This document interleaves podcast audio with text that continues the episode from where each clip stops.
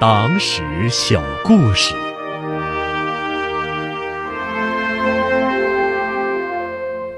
李大钊如何在狱中迂回斗争？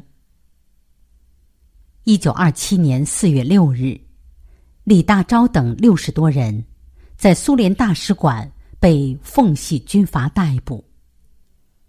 作为中国共产主义运动先驱和最早的马克思主义者。李大钊被捕，引起社会的广泛关注和各界的营救行动。被捕的当天下午，李大钊就被讯问。在狱中，李大钊并不是倔强的硬碰硬，而是采取迂回的斗争方式。他几乎回答了审讯中提出的所有问题。却从未透露党的任何有效信息，反而还宣传了党的主义。对于提问中有关国民党方面的问题，李大钊如实讲出国民党市党部在全国设立的情况。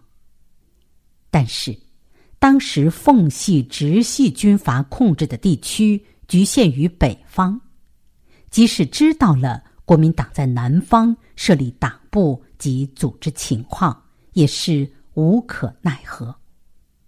对于张作霖等控制区域内国民党的有关问题，李大钊则以简单的说不清来应对。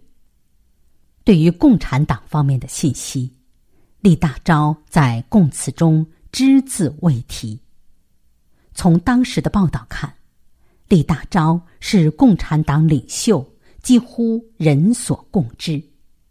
他坦诚承认自己反对县政府，拥护农工利益的政治立场。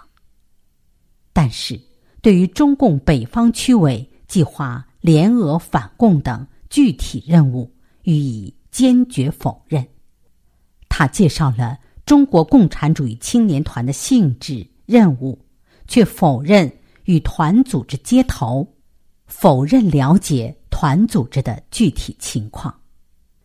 正因为李大钊在狱中自述和在法庭应答的所谓供词，没有涉及共产党地下活动的任何机密，也没有一句有损党的荣誉、有损革命利益的话，那些负责审判的人。只能承认，李无确供。当时的报纸也报道，李大钊在受审时精神甚为焕发，态度极为镇静，自称为马克思学说之崇信者，故加入共产党。对于其他之一切行为，则为概不知之。官防甚严。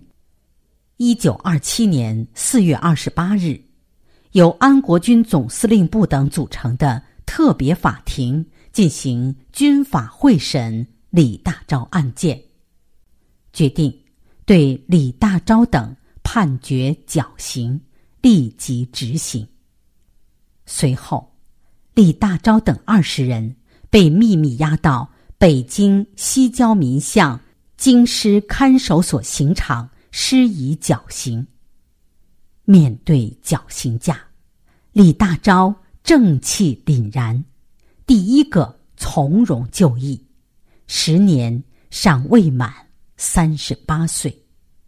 从被捕到牺牲，李大钊在警察厅度过了二十二天，在人生中的最后时光。